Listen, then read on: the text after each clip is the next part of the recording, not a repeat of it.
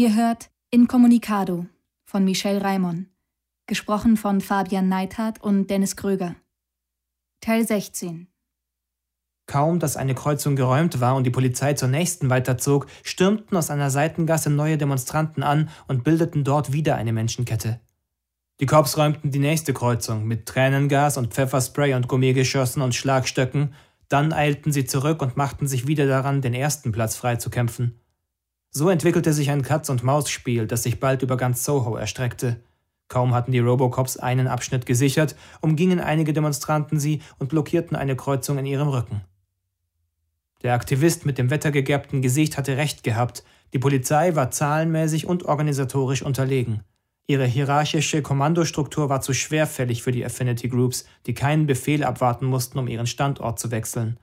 Eine S M S, eine Facebook-Statusmeldung, ein Tweet reichte, um blitzschnell Dutzende Demonstranten an jeden beliebigen Ort zu dirigieren.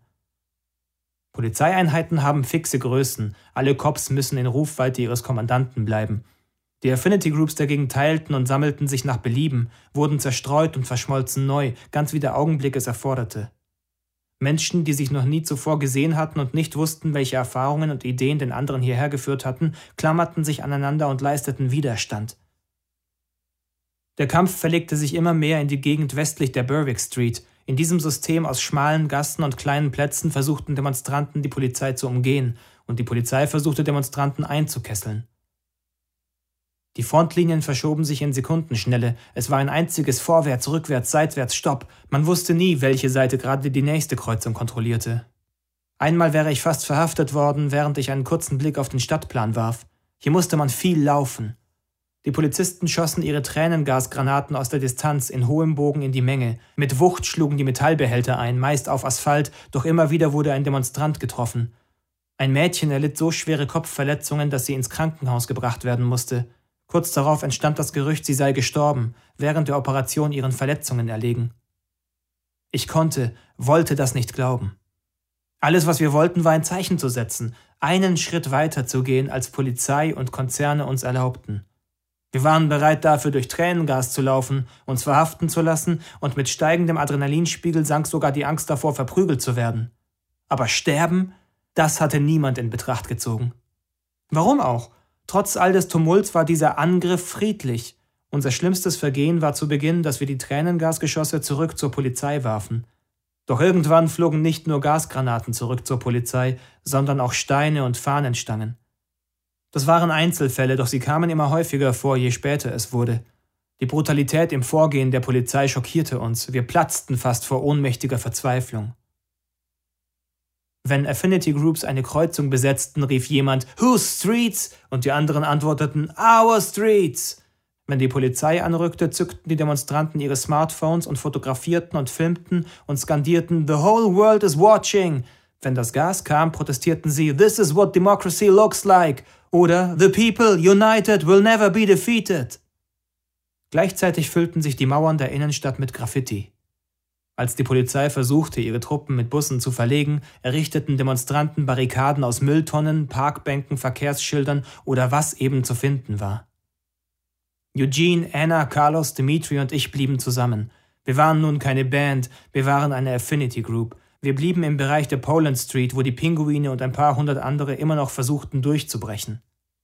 Einzeln und in kleinen Gruppen versuchten wir vorzudringen. Die Polizei nebelte die ganze Gegend mit Tränengas ein. In der Wolke herrschte eine andere Wirklichkeit. Es gab keine Farben, alles war grau, die Sicht betrug nur wenige Meter, auch weil das Gas höllisch in den Augen brannte und die Tränen in Strömen flossen. Schutzbrillen waren sinnlos, weil sie sofort anliefen, Atemfilter waren sinnlos, weil in der Luft mehr Tränengas als Sauerstoff lag. Bei jedem Einatmen hätte man sich am liebsten angekotzt. Sirenen hallten von den Wänden wider, von allen Seiten durcheinander. Wenn Stimmfetzen durch den Nebel drangen, war es unmöglich zu bestimmen, aus welcher Richtung sie kamen. Tränengas ist eine Droge, kein Zweifel. dreißig Sekunden, vielleicht eine Minute, länger hielt man es in dieser Wolke nicht aus. Dann musste man sich zurückziehen, zur Plexiglaswand oder noch weiter. Die Glücklichen kotzten und ließen sich die Augen auswaschen. Die Unglücklichen, die im Nebel einem Robocop begegnet waren, wurden von Sanitätern verarztet. Viele taumelten blutüberströmt zurück und mussten in Krankenhäuser gebracht werden. Einmal, als wir gerade wieder vorstürmten, löste sich ein Wasserwerfer aus dem Nebel und donnerte direkt auf uns zu. Mit dem vorderen Teil der Gruppe flüchteten wir in eine Seitengasse. Das schwere Panzerfahrzeug raste an uns vorbei, auf die Menge zu.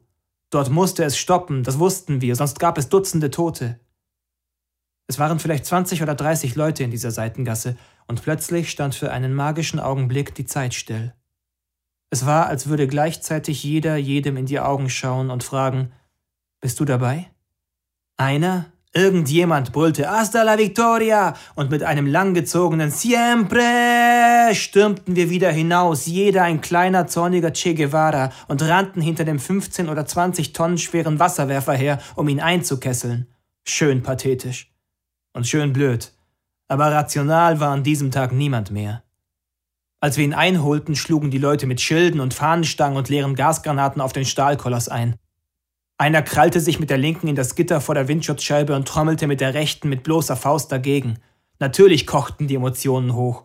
Alle hatten damit gerechnet, dass dieser friedliche Marsch gestoppt werden würde. Aber die unglaubliche Brutalität, mit der die Polizei auf die vorderen Reihen eindrosch, überraschte und schockierte uns. Dann warf jemand einen Molotow-Cocktail in ein Polizeiauto. Diesmal geschah es wirklich. Die beiden Beamten darin konnten nur mit Glück entkommen, der Land Rover stand binnen weniger Sekunden vollständig in Flammen. Eine dicke schwarze Rauchsäule stieg in die Luft.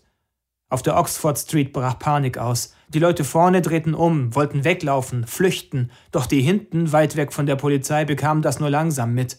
Der Wasserwerfer kam, drängte die Leute noch enger zusammen, wie ein Hund, der Schafe hetzt.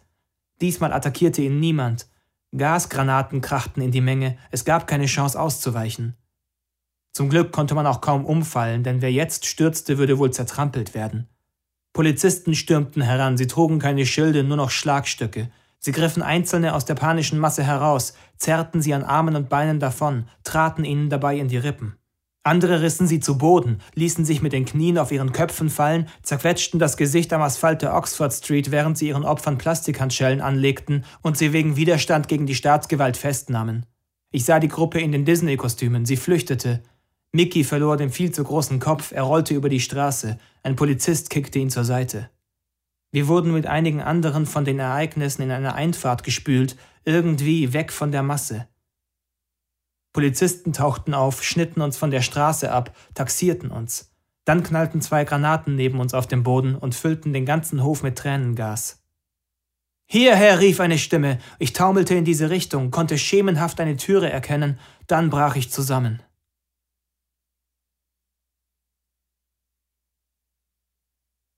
»Hey, bist du in Ordnung?« Ich hörte Eugenes Stimme, bevor ich wieder etwas sehen konnte. »Keine Ahnung«, brummte ich, aber es war vermutlich kaum verständlich. »Na, immerhin bist du wieder bei Bewusstsein. Ich habe mir schon Sorgen gemacht.« Meine Augen waren verschwollen, nur mit Mühe schaffte ich es, die Lider zu öffnen. »Du hast wohl einen direkten Treffer abbekommen. Wir haben literweise Wasser über deine Augen geleert, bis ich schon befürchtet habe, wir waschen dir die Farbe aus den Pupillen.« Ich versuchte zu lächeln. »Danke. Wie lang war ich bewusstlos?« »Eine halbe Stunde, vielleicht etwas länger.« »Wo sind wir hier?« »Im Lagerraum einer kleinen Boutique. Die Besitzerin hat uns reingelassen und vor der Polizei versteckt. Die ganze Band ist da und noch sieben oder acht Fremde. Die sind alle drüben im Geschäft, aber wir wollen aufbrechen.« »Aufbrechen?« »Die Sache ist die, die Demonstration ist vollkommen zusammengebrochen. Wir hören Radio und die anderen telefonieren mit ihren Freunden da draußen. Das heißt, sofern sie jemanden erreichen. Aus unseren eigenen Handys habe ich übrigens die Akkus rausgenommen.« »Gute Idee. Was heißt das, die Demo ist zusammengebrochen?« »Die Polizei treibt die Leute durch die Stadt, weg von Soho. Scheinbar haben sich ein paar hundert Leute im British Museum verschanzt und in der Nähe des Parlaments hat man Barrikaden errichtet. Und im Hyde Park soll die Polizei laut Radioberichten über zweitausend Leute eingekesselt haben. Aber wir wissen nichts Genaues, nur dass es hier in Soho inzwischen gespenstig ruhig ist. Hier ist niemand mehr. Wir fürchten, dass die Polizei nun beginnt, die Häuser hier zu durchsuchen und wir wollen der Frau, die uns geholfen hat, nicht zur Last fallen. Wir haben also beschlossen, aufzubrechen.« »Wo wollen wir hin?« »Gute Frage, einfach weg von hier.« »Na dann, hilf mir auf«, sagte ich. Wir gingen hinüber in den Geschäftsraum. »Er ist in Ordnung«, sagte Eugene, als wir eintraten. Carlos und Dimitri lächelten mir zu, Anna starrte aus dem Fenster und ignorierte mich. »Geht nach rechts, immer geradeaus, so kommt ihr zur Charing Cross Street«, sagte die Boutiquenbesitzerin. »Und viel Glück.« Die Gruppe machte sich auf den Weg, aber ich blieb stehen.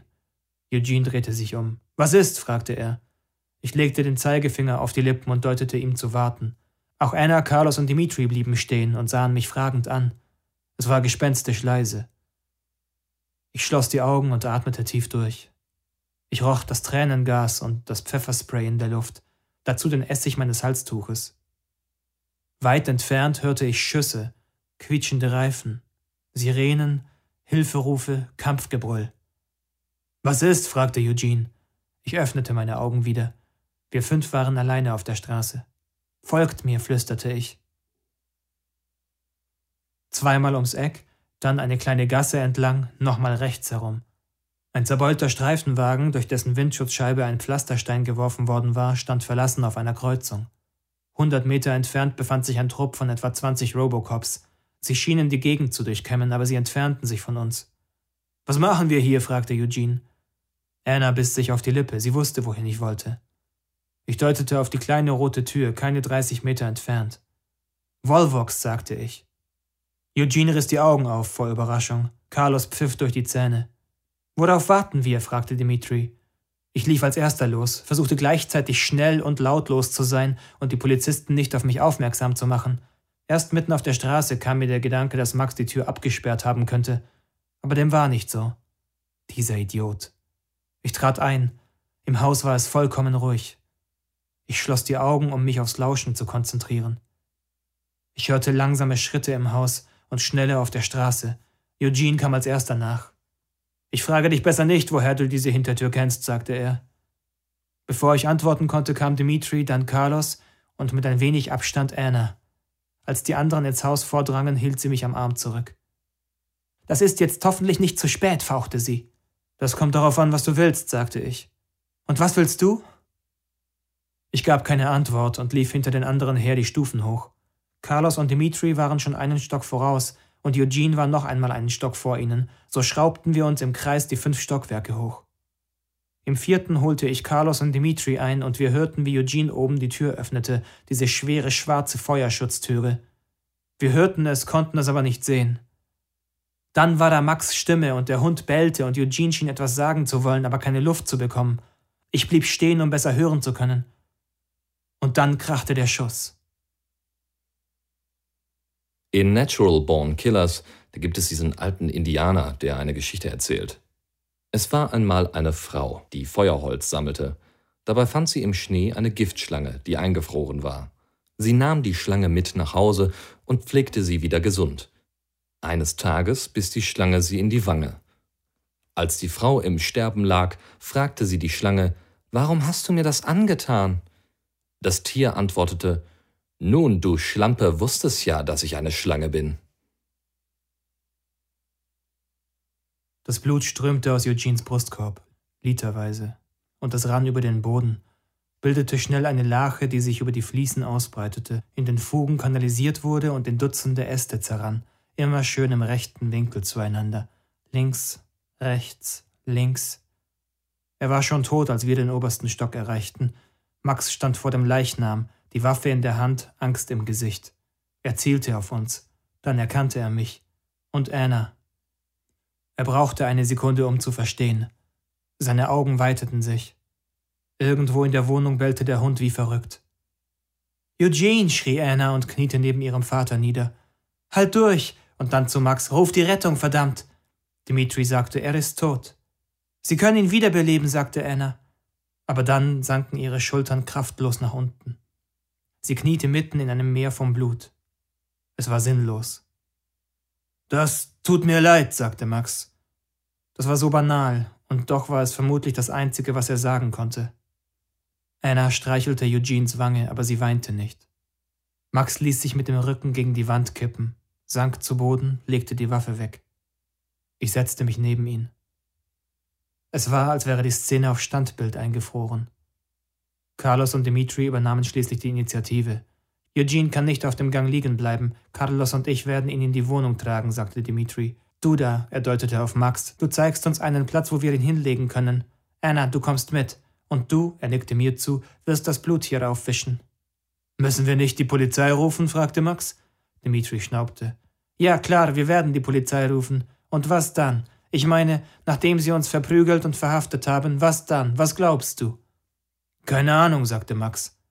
Ich schon, sagte Dimitri. Ich bin in einer Diktatur aufgewachsen. Ich kann mir ausmalen, wie es dann weitergeht. Sie würden die ganze Sache vertuschen, sagte Dimitri. Wer? Was? Fragte Max. Das System.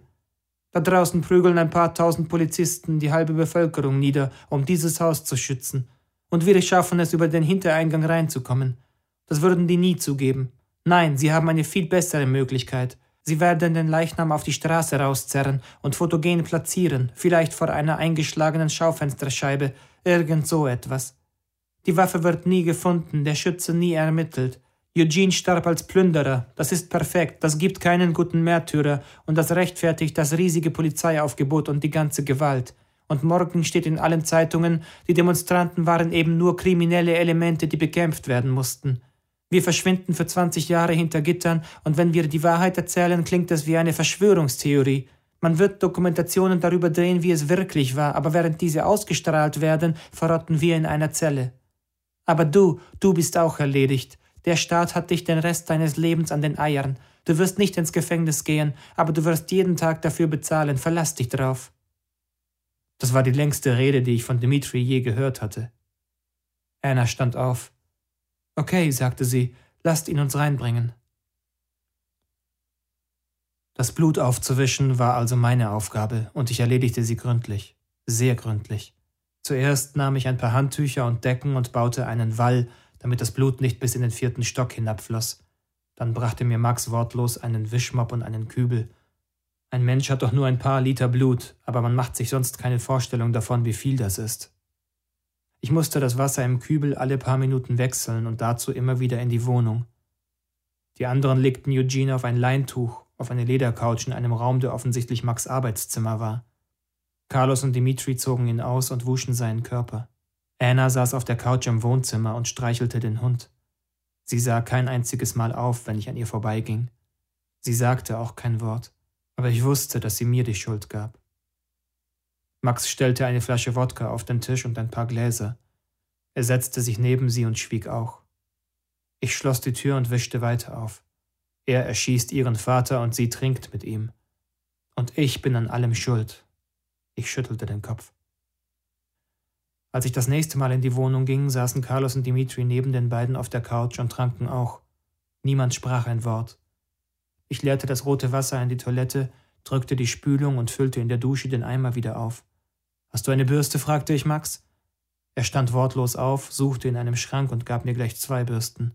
Als ich zurück ins Treppenhaus ging, sah ich, wie Carlos nach dem auf dem Tisch liegenden Vertrag griff. Er warf nur einen kurzen Blick drauf, dann fragte er, »Was ist das?« Ich schloss die Türe wieder hinter mir, kniete nieder und begann die Fugen zwischen den Fliesen mit einer der Bürsten zu reinigen. Es dauerte Stunden. Stunden. Irgendwann kamen Dimitri und Carlos zu mir. Ich kniete da, sie standen vor mir und stemmten die Hände in die Hüften. Sie wackelten bedenklich und rochen nach mehr als einer Flasche Wodka. »Du Idiot«, fauchte Carlos schließlich. »Arschloch«, sagte Dimitri. Ich konzentrierte mich auf einen besonders hartnäckigen Fleck in der Kreuzung zweier Fugen, stemmte mich mit beiden Händen auf die Bürste und rieb in langsamen Kreisbewegungen. »Jungs, sparen wir uns das doch einfach«, sagte ich schließlich. Sie stiegen nicht drauf ein. »Du bist nur ein provisorisches Mitglied der Band«, sagte Dimitri, und das Wort provisorisch fiel ihm ziemlich schwer. »Du hättest den Vertrag nicht ablehnen dürfen, du hättest nicht einmal darüber abstimmen dürfen.« »Interessant«, sagte ich, ohne aufzublicken, »dann hätte ich ihn ja einzufädeln auch nicht gedurft.« »Wir haben beschlossen zu unterschreiben«, sagte Carlos. »Wir glauben, dass das im Sinne von Eugene wäre.« »Natürlich«, sagte ich. »Aber wir wollen dich nicht dabei haben.« Ich musste lächeln. »Na, wenn das so ist, dann muss ich nicht unbedingt dabei sein.« »Bist du auch nicht.« »Dann wäre das geklärt und ich kann jetzt weiter Eugenes Blut von den Fliesen waschen. Verschwindet, ihr steht drauf.« »Tu jetzt nicht so, als wärest du Eugenes bester Freund gewesen. Wir waren jahrelang mit ihm auf Tournee. Wir wissen besser, was er gewollt hätte. Du hättest ihm nicht verschweigen dürfen, dass Max uns einen Plattenvertrag angeboten hat.« Kurz war ich versucht zu erklären, wie sich das ergeben hatte, aber es wäre sinnlos gewesen. Ich stand auf und nahm den Eimer. »Entschuldigt, ich sollte mal wieder das Wasser wechseln.« Max saß auf der Couch und starrte ins Leere. In der rechten Hand hielt er ein randvolles Whiskyglas, mit der linken streichelte er Annas Busen. Ihr Kopf lag auf seinem Schoß und sie beobachtete mich, als ich durch den Raum ging, aber ihr Blick war seltsam ausdruckslos. Als ich von der Toilette zurückkam, waren die beiden weg und Carlos und Dimitri machten es sich auf der Couch bequem. Ich fand noch eine Flasche Wodka, nahm sie mit und trank sie beinahe aus, bis ich zwei oder drei Stunden später auch den letzten Blutstropfen von den Fliesen gerieben hatte. Ich wollte nicht, dass auch nur ein Molekül von Eugene hier zurückblieb. Meine Hände waren voller Blasen und an einigen Stellen wund. Ich ging zurück in die Wohnung. Meine Kleidung war voller Blut. Eugenes Blut. Mein Blut. Und vielleicht von noch ein paar Menschen. Ich zog mich aus, bis auf die Unterhose, dann suchte ich einen Platz, um zu schlafen. Anna und Max lagen nackt im Bett. Die rote Digitalanzeige eines Weckers war das einzige Licht. Vier Uhr zwölf. Ich erkannte die Konturen eines Sofas in der Ecke des Schlafzimmers und ließ mich einfach darauf fallen. Beck. Pay no mind. Give the finger to the rock and roll singer as he's dancing upon your paycheck. The sails climb high through the garbage-pail sky, like a giant dildo crushing the sun. That's why I pay no mind. Sleep in slime, I just got signed. Es ist zwölf Uhr siebzehn, Max betritt das Arbeitszimmer. Du bist also munter, sagt er. Ja, wo warst du? Im Büro, Besprechung mit der Polizei. Der Hund war hier im Arbeitszimmer. Er wirft einen Blick auf Eugene. Oh, das tut mir leid. Ich antworte nicht. Der Text, den ich in der letzten halben Stunde für den Blog geschrieben habe, ist scheiße. Control A, Control X. Willst du wissen, was die Polizei sagt? Sag schon. Sie suchen euch. Sie sind ratlos, weil sie eure Handys nicht orten können. Wir haben die Akkus rausgenommen, als das mit dem Tränengas losging, sage ich. Wir haben damit gerechnet, bevorzugte Ziele zu sein.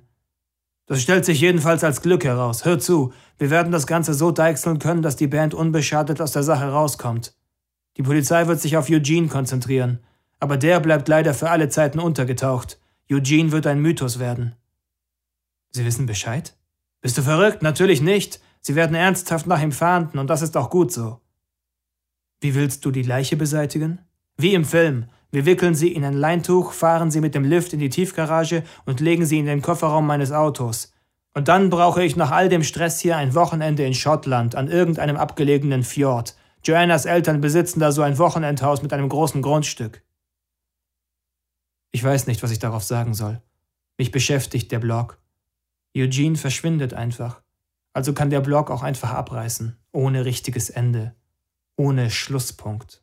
Einfach so. Du kannst immer noch den Vertrag unterschreiben, sagt Max. Es ist egal, was die anderen sagen. Wenn ich dich in der Band haben will, dann gilt das. Es liegt an dir. Ich schüttle den Kopf. Dann hole ich jetzt Dimitri und Carlos, damit sie mir helfen, Eugene runterzutragen. Es gibt keinen Grund, das rauszuzögern. Die machen da mit? Ja, klar. Sie fahren auch mit nach Schottland, das ist schon geklärt. Anna auch. Sie räumt gerade den Kofferraum aus. Tja, dann ruf die beiden mal, sage ich. Max schüttelt den Kopf. Du bist ein verficktes Super-Duper-Arschloch, sagt er. Dann verlässt er den Raum. Ich stehe auf und gehe zu Eugenes Klamotten. Ich leere Eugenes Rucksack aus und stopfe die blutige Wäsche hinein. Die sollte auch in Schottland vergraben werden, sicher ist sicher. Dann setze ich den Akku in Eugenes Handy und stecke das Gerät zwischen die Wäsche tief in den Rucksack. Wie lange es wohl dauern wird, frage ich mich. Was machst du da? Fragt Max, als er den Raum wieder betritt. Ihr solltet auch seine Wäsche entsorgen. Kommt nicht gut, wenn die Polizei seine blutigen Klamotten hier findet, sage ich. Max nimmt mir den Rucksack wortlos ab und hängt ihn sich um. Carlos und Dimitri wickeln Eugenes Leichnam in das Leintuch. Wortlos heben sie ihn hoch und tragen ihn aus dem Raum. Ohne Gruß, ohne letzten Blick gehen sie. Max zögert, aber ich schenke ihm keine Beachtung. Er schließt die Tür. Ich starre auf den Monitor des Notebooks. Jede Sekunde kommen mehrere Tweets zu den Ereignissen von gestern. Blogger erzählen, was sie erlebt haben, analysieren, wie es dazu kommen konnte, ziehen Schlüsse für die Zukunft. Dutzende von ihnen, wenn nicht gar Hunderte. Ich lächle. Die Welt braucht keinen abschließenden Blogbeitrag von uns. Im Gegenteil, die Diskussion hat gerade erst begonnen. Und dann höre ich auch schon Polizeisirenen. Gerade mal vier Minuten, murmle ich vor mich hin. Nicht schlecht. Ich lehne mich zurück und zünde mir eine Zigarette an. Plötzlich fürchte ich mich nicht mehr vor dem Gefängnis. Ich werde dann Zeit haben, meinen Roman zu schreiben. Es wird um die Medienbranche gehen, um einen Toten. Und ich werde damit auch etwas zu sagen haben. Eugene wäre stolz auf diese Idee. And you will know us by the trail of dead, worlds apart. Random lost souls have asked me, what's the future of rock and roll? I say, I don't know, does it matter? This is not the end. Expect us. Das war Incommunicado, ein Roman von Michel Raimon, gesprochen von Fabian Neithardt und Dennis Kröger. Aufgenommen bei Rockinson. Aufnahmeleitung Michael Robinson. Regie Chantal Busse. Dieses Projekt wurde durch eine Crowdfunding-Kampagne bei Startnext realisiert und wäre nicht möglich gewesen ohne die Hilfe von Michel Raimon, Inge Chen, Julian Beetz, Christian Wörl, Finn Trotzkopf, Corinna Budig, Wolfgang Tischer, Corinna Butscher, Kevin Wrede, Stefan Kremer und Sönke Scharnhorst. Dieses Werk ist unter der Creative Commons Lizenz, Namensnennung, nicht kommerziell, Weitergabe unter gleichen Bedingungen drei Punkt null Österreich lizenziert. Mehr Infos gibt es unter creative commons dot org. Weitere Hörbücher, Texte und Romane gibt es auf mukita dot de.